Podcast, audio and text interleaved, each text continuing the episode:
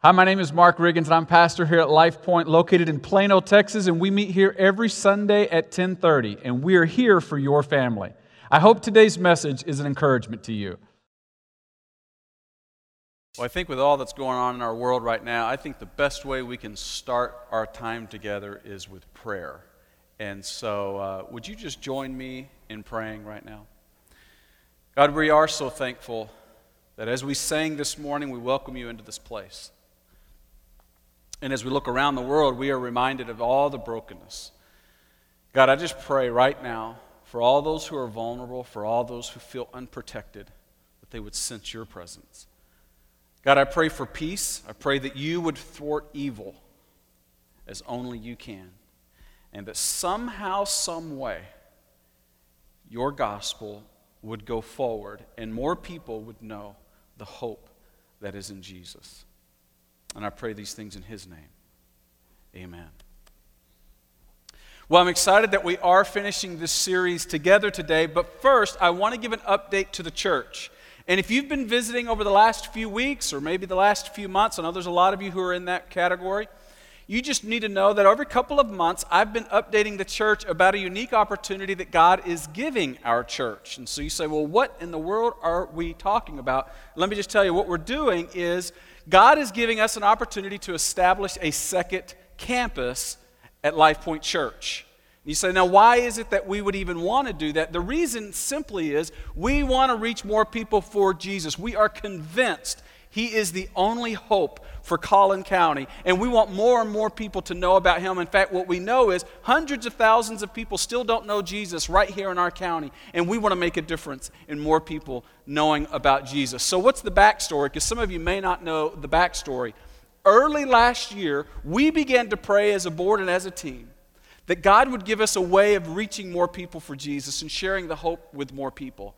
And what happened is a true God story, where a charter school approached us. We hadn't put our property on the market in any way, completely unsolicited. They approached us and offered to not only buy our property at full appraisal value, but also to then lease it back to us for weekend ministries long term so that we could continue to be a church right here in Plano.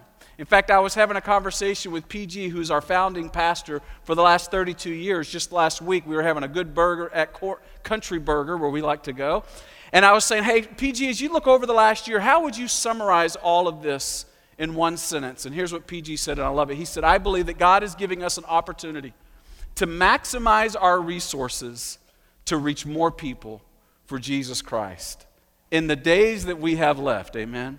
And this is an incredible opportunity. So I just wanted to give you a status update. Where are we right now?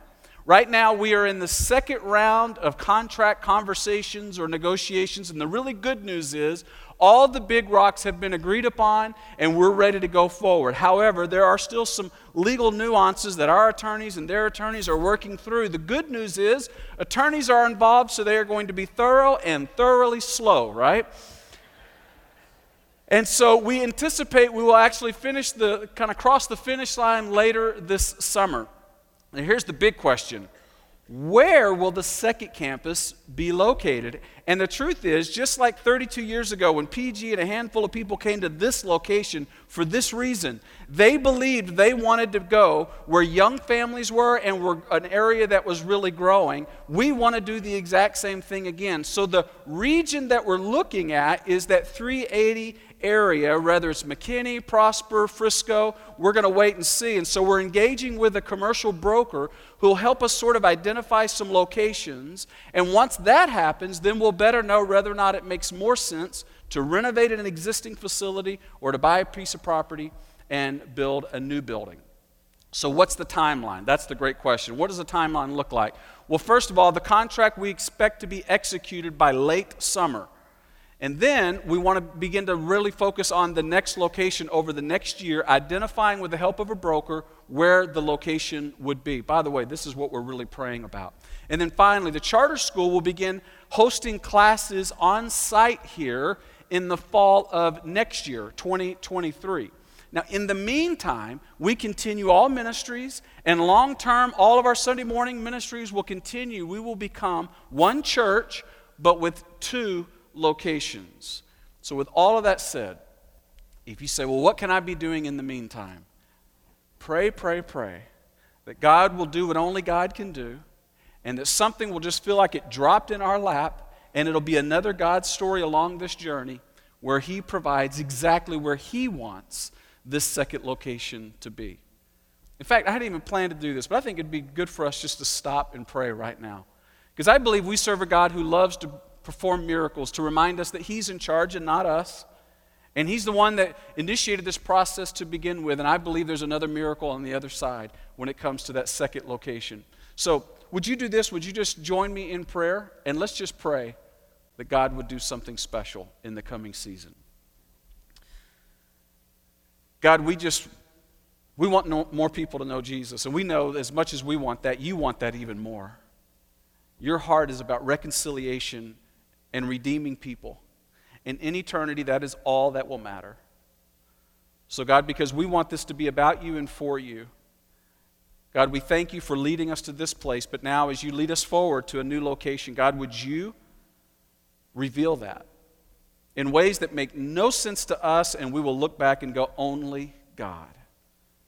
God, would you just provide something that is supernatural, where you want it, at, at a price that you want, so that we can glorify you. And here's what we commit, Father, we will do it for your glory, and we will do it so other people can know your Son, Jesus.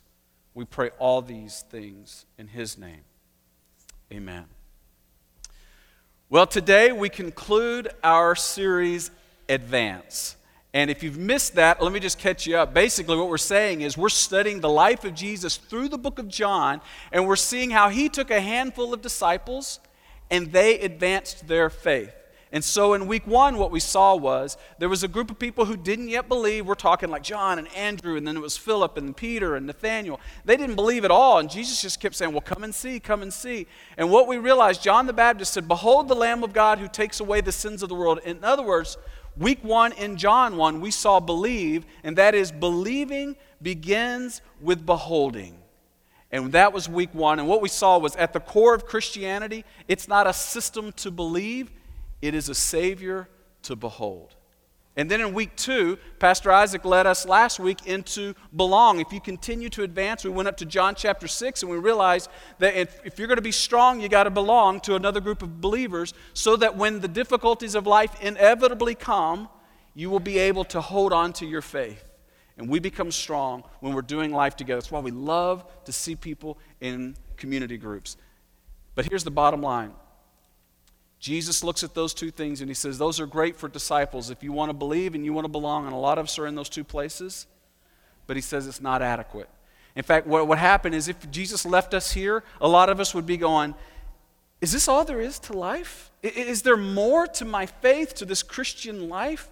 Yeah, I believe, I, maybe I even go to church and maybe I belong. I know some other Christians, we're kind of doing life together, but sometimes I wonder, is this all there is? And maybe you were raised in a home where you sense that, or maybe you're actually at that place where you sense that.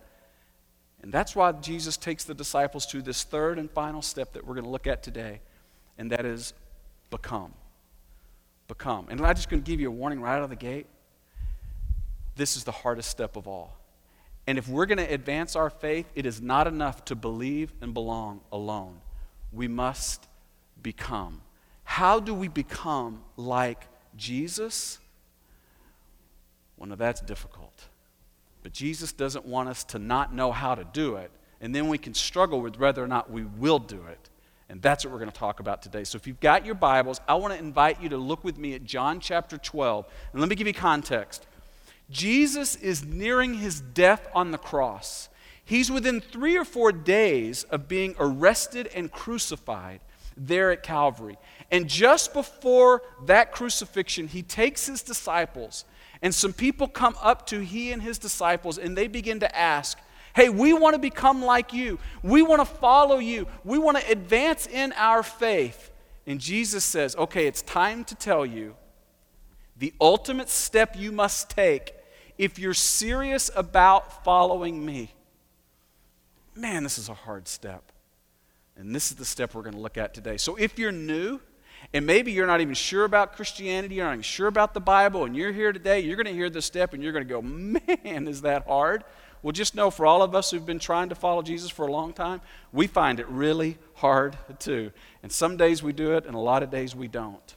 But Jesus says this is the ultimate way to advance our faith. John chapter twelve, if you got your Bibles, look with me. We're going to begin at verse twenty-three as this group of people approach Jesus and they ask, how do we advance our faith? Jesus responds in verse twenty-three, and look what he says. Jesus replied and he said, the hour has come for the Son of Man to be glorified. The hour has come. Now this is an important phrase, because in John chapter four and John chapter seven, Jesus kept saying, the hour has not yet come. And now he's saying, it's game time. I am about to do what I came to do, to die on the cross and rise from the dead, and I will be glorified, and God will be glorified in the redemption of all mankind. Like, this is a really big deal. And just before he goes to the cross, he says, the hour has come, and so what I'm about to say is really important. I want to summarize it all for all those people back, you know, there in, in the first century who are following Jesus. And he says, I know you're wondering if there's more, and I'm about to leave you, and I want to tell you the big step.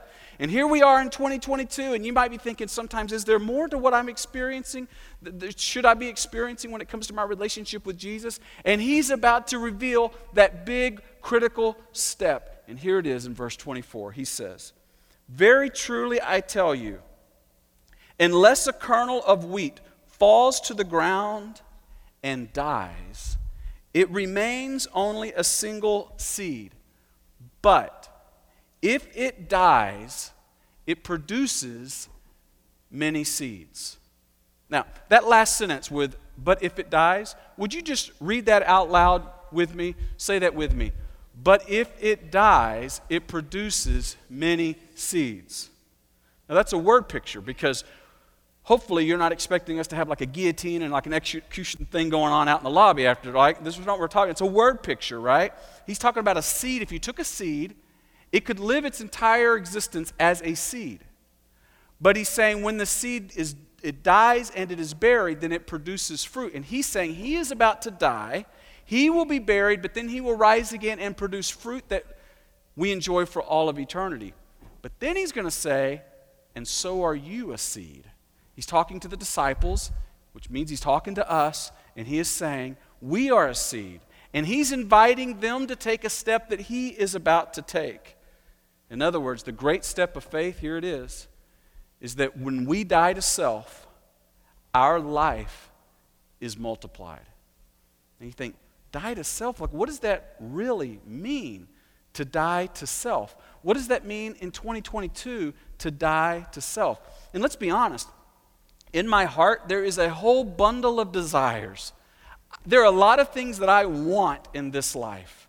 And I think our culture, we sort of cultivate those desires and wants in each other. Like, I gotta be honest, as a parent, I'm always asking my kids, what do you want? What do you wanna do when you grow up? Do you wanna be a doctor? Do you wanna be a lawyer? W- where do you wanna go eat? What show do you wanna watch? What music do you wanna listen to? What movie do we wanna go and see? We get older and we think, what kind of house do I wanna buy? What kind of car do I wanna drive? What kind of clothes do I wanna wear? What kind of person do you wanna marry? Like, we're always trying to figure out what we want, because what we want really, really matters. And what you want really, really matters to you. And all of a sudden, Jesus comes along and he says this, if you wanna die to yourself, then what God wants will be greater than what you want. And I don't know about you, but I stop and I go, wow, that's a bit of a game changer, isn't it?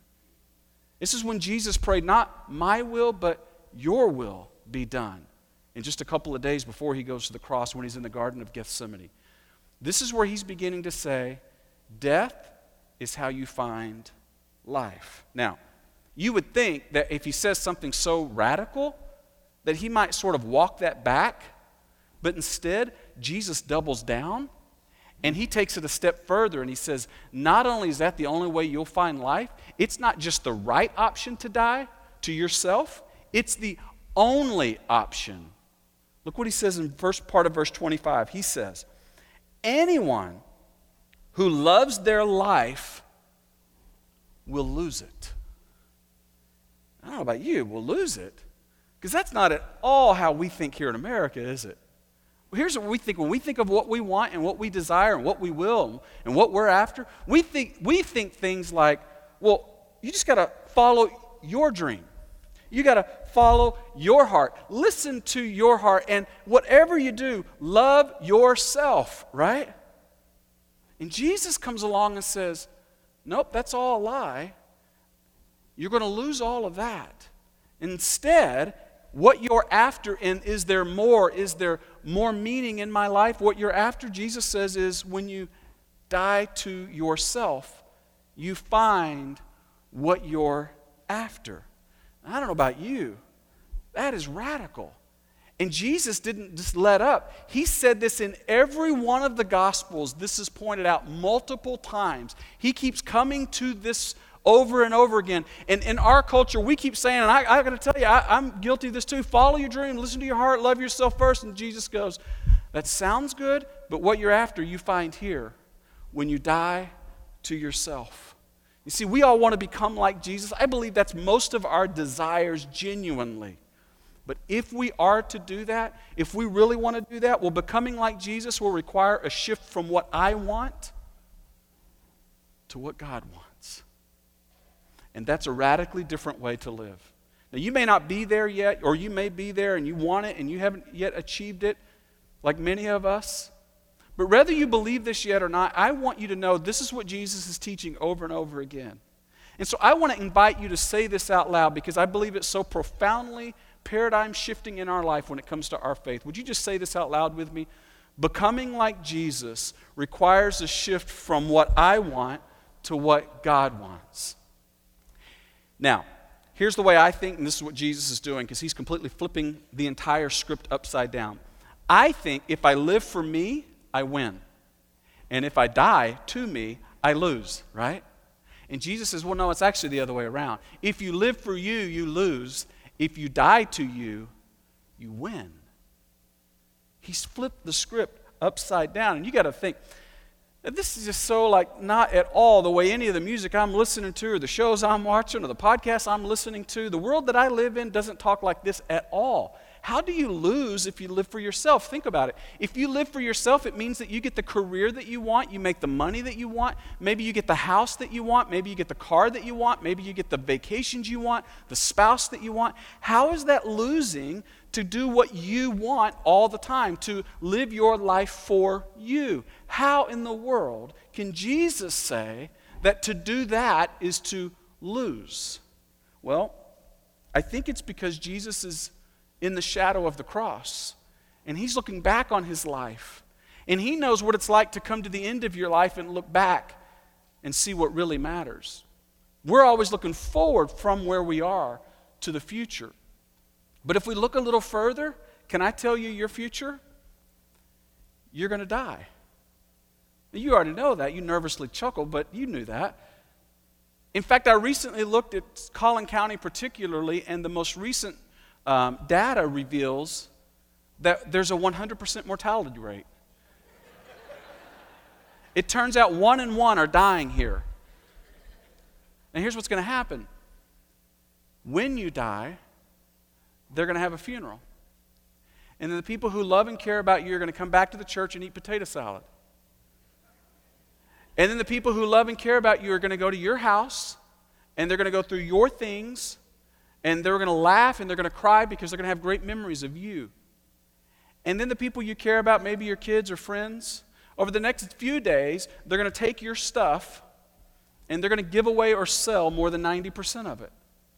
And then not long after you die, somebody else will be living in your house, somebody else will be driving your car, somebody else will be spending your money, somebody else will be playing with your golf clubs, and on and on we go. You see, it turns out what Jesus is reminding the disciples is what you and I know, even though we don't like to think about it often, but the truth is, everything you own is really on loan. Jesus is reminding them what he wants us to know is, you don't really have a house. God has a house, and he's loaned it to you for a season. You don't really have a car. He's loaned it to you for a season. You don't really have an income. God has given you an income, and he's loaned it to you for a season. And what he's really getting at, and this is, feels a little more pointed, you don't really have a life. He's loaned it to you for a season and a purpose. And this is what I want you to hear. God has granted you one opportunity to leverage this life for His purpose of sharing the hope of Jesus with others. And the disciples are thinking what you're thinking. Whew, this is hard. I don't know if I want to advance that far in my faith. And this is the invitation Jesus was giving them to take that next step to a life that really matters, that really has purpose. Now, here's the really good news. If you do that, it is a massive benefit to others, and it is where you and I find life. Because in the next part of that same verse, verse twenty-five, where he originally said, anyone who loves their life will lose it. And then he says, while anyone who hates their life, this temporary life, and they don't make it all that there is, anyone who hates their life in this world will keep it for eternal life. In other words, when you die to self and you let that seed get planted, not only do you is eternity better, but the right now is better. You make this world better. And you know people who've done that, who've just decided, you know what, I'm not going to make this all about me. I, I think of in, in his great book, um, Forgotten God, Francis Chan writes about this couple, Domingo and Irene Garcia. Domingo is a is a mechanic and Irene is a hairdresser. And over the years, they have decided that God's wants are more important than their wants. And God has given them a heart for a particular way to live their life. Over their life, they have been foster parents to thirty-two kids. They've adopted sixteen children. Many of these children have gone on to adopt and foster other children.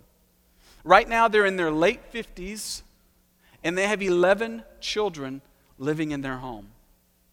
Domingo and Irene are in their late fifties when most of us would be focused on how to be comfortable and how to prepare for a better retirement. Instead, they're consumed by kids who need parents. They have died to themselves, and they're making the world a better place. And Jesus says this is what we have been called to do. To advance the faith is to die to ourselves. Now, you got to be thinking now, all right, Jesus, you're going to the cross, but are we supposed to go to a cross? Is there some kind of death that we're supposed to endure? Or is this just a Jesus thing? And this is what Jesus says to his disciples. Look at verse twenty-six. He says, whoever serves me must, say these next two words with me, follow me. He didn't say follow me to the restaurant. He didn't say follow me to the career advisor. He said, I'm headed to the cross.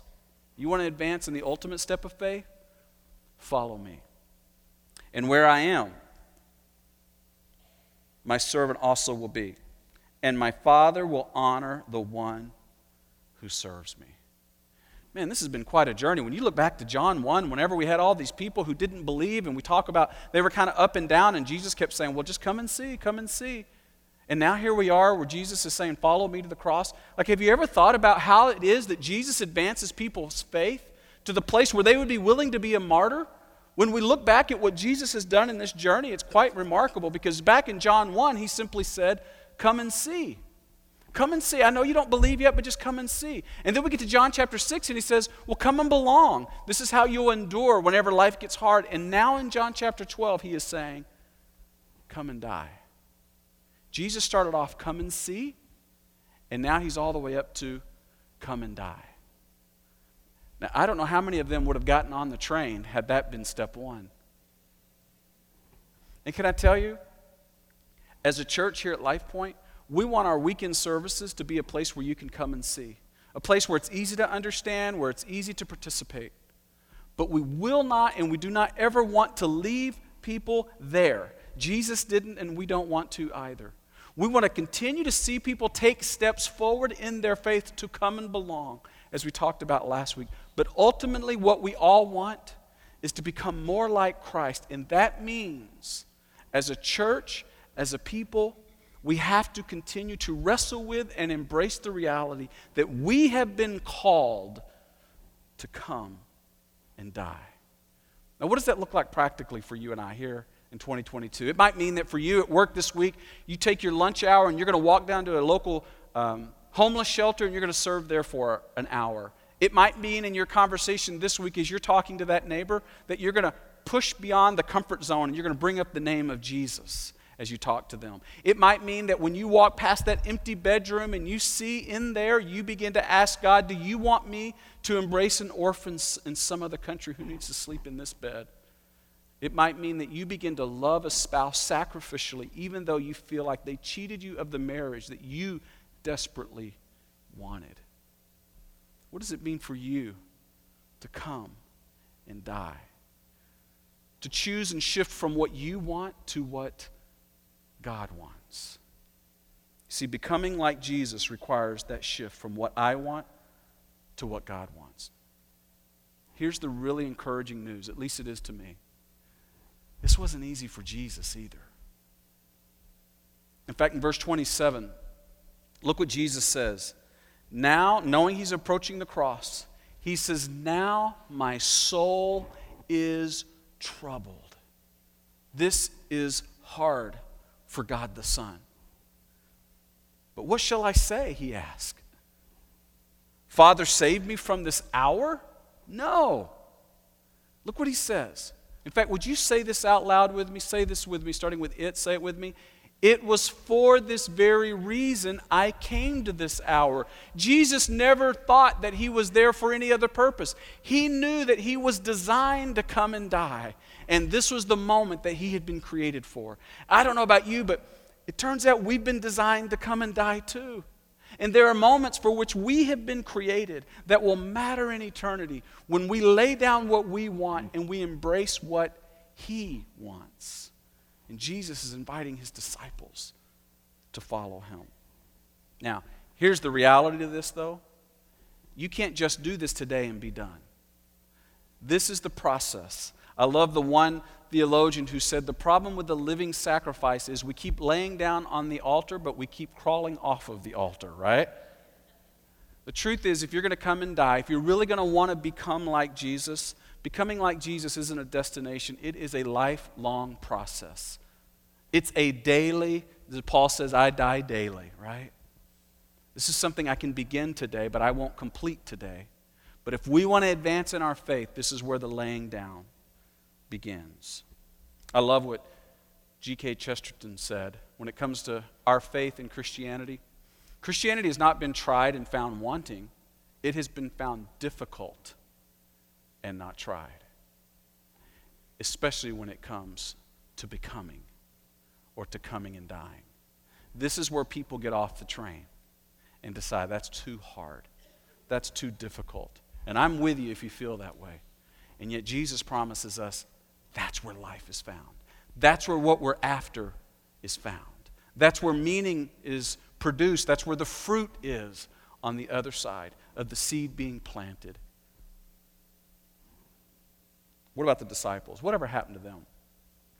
You know, they were a bunch of knuckleheads like us. I mean, they weren't like super spiritual in any way. They didn't even believe at first. And then they began to belong, and all of a sudden it strengthened their faith. And then Jesus said, come and die. You know, from there it was that Peter denied Christ three times. It's a daily process. Some days he did it pretty well, and sometimes he didn't. It's where Thomas doubted. It was after this conversation. So sometimes they did it, and sometimes they didn't. But they kept at it, and they kept beginning to shift from I want to God wants, I, from I want to what God wants. And after a while, they saw Jesus himself crucified, and they saw Jesus rise from the dead, and something switched in their life, and they began to say, this is the very hour for which I have been created. Even though we may be mistreated, I will speak the name of Jesus. And they began to do exactly that. So much so that they began to take the gospel to places the gospel had never been, to nations that had never heard. And eventually many of them not only were mistreated, but many of them became martyrs. And their very blood became the seed by which the gospel grew that impacted generations. And I believe we are here today because of the heroes of that first century who decided to go and come and see, and then they came and belonged, and then they came and died, and because they did, you and I sit here today enjoying a relationship with our wonderful Savior. And here's what I believe. There are generations after us who are waiting and see if we too will come and die so there can be fruit generations from now from our faith today. This is our moment where we get to say, God, I want to be all that you want me to be, to follow all that you want me to do. And if that means laying down my wants and will and desires so that yours can be accomplished, Lord, use me. Use me in this moment. Oh, I believe they were heroes in that first century. I love studying the Bible with all the heroes. In fact, next Sunday, we're beginning a brand new series called Heroes. We're actually going to study a character each week from the Old Testament, and what we're going to discover is God loves to use ordinary people to do extraordinary things. And guess what? He wants to use you to do something supernatural too. And so each week we're going to begin to study a character leading up to Easter next week. At the end of the day, though, he will use us when we embrace this principle that becoming like Jesus requires a shift from what I want to what God wants. So let me share three ways that we can begin to do this right away. Three practical steps that you and I can take to really begin to take the step of becoming like Christ, to really come and die. Number one, we must start each day this week asking God just to show you what he wants. God, what is it that you want? Because I know what I want, and this culture that I live in is going to tell me to cultivate what I want. Could we begin to turn the noise up of what it is that God wants? Begin to pray each day, God, would you show me what you want? And then to ask God to show you, to see someone with whom he wants you to share Jesus.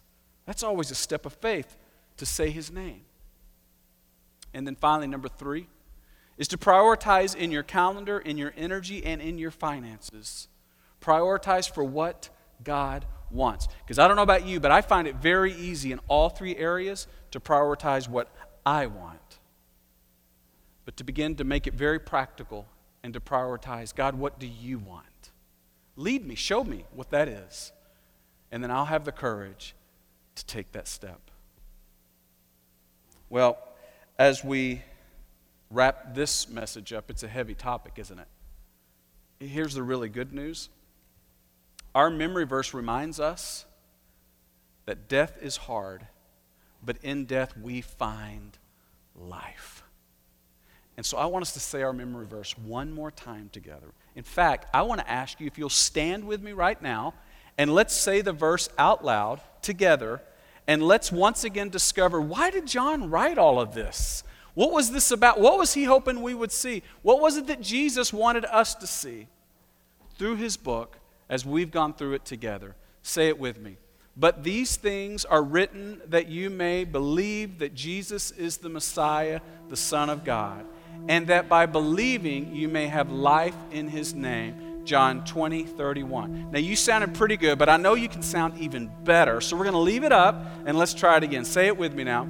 But these are written that you may believe that Jesus is the Messiah, the Son of God, and that by believing you may have life in his name. John twenty, thirty-one. Let's pray. God, there are so many things in this life that I want. And I'm already old enough to know that they never satisfy. So God, as we have a room full of people who want to become like you, help us to be courageous enough to follow you to the cross, to die to self, and to make what you want greater than what we want. Oh God, use us. This is our hour. Use us for your glory. I pray in Jesus' name. Remain standing, if you would. Before we, before we dismiss, we're going to sing one more song. In fact, can I be honest? This is the moment in the service I've been anticipating all day. Because it's this next song. In fact, this next song, I believe, is just uniquely powerful. Our Pentecostal friends, I believe, would even say, it's got a little something on it. But you and I walked in today, and what we know is we walked in because we were very aware of the brokenness around our world. We were very aware of the division in our world, in our country, but also globally. We're very aware of the hatred. We're very aware of the darkness. But as we see again today in Scripture, we serve a God in Jesus who is a place of freedom. He's a place of healing. He's a place of love, and He is a person of hope. And though we see darkness around us, our Jesus is still very much alive. You see, because of the power found in the name of Jesus, it's not always politically correct to use His name. That's not unique to the twenty-first century. That's been the case from the very beginning. You remember Peter and John, the original apostles of Jesus, who after Jesus rose from the dead, they were called before the governing authority, the Sanhedrin, and they were told, Peter and John, whatever you do from here, don't ever speak the name of Jesus again. You think Peter and John could do that? They, that's where they have the famous response in Acts chapter four, verse twelve, and they said, oh, Sanhedrin, salvation is found in no other name. There is no other name under heaven by which mankind can be saved. We will leave here today, but we will speak of His name because we've seen too much. We can't not speak His name. See, as we conclude this series today, it's all about Jesus and us becoming more like Him and sharing Him with Collin County. My prayer is, as we sing this song, we wouldn't just speak the name of Jesus in here. We would speak it in our neighborhood, at our workplaces, in our schools, and in our conversations. I love that bridge of the song. It says, to shout Jesus from the mountains, Jesus from the streets, Jesus in the darkness over every enemy, Jesus for my family. I speak the holy name, Jesus. Oh, my prayer is that we would be united in our soul and in our spirit. And today, together, let's sing the name of Jesus. I hope today's message was an encouragement to you. And if you'd like a little more information about our church, just visit us on our website at life point plano dot org.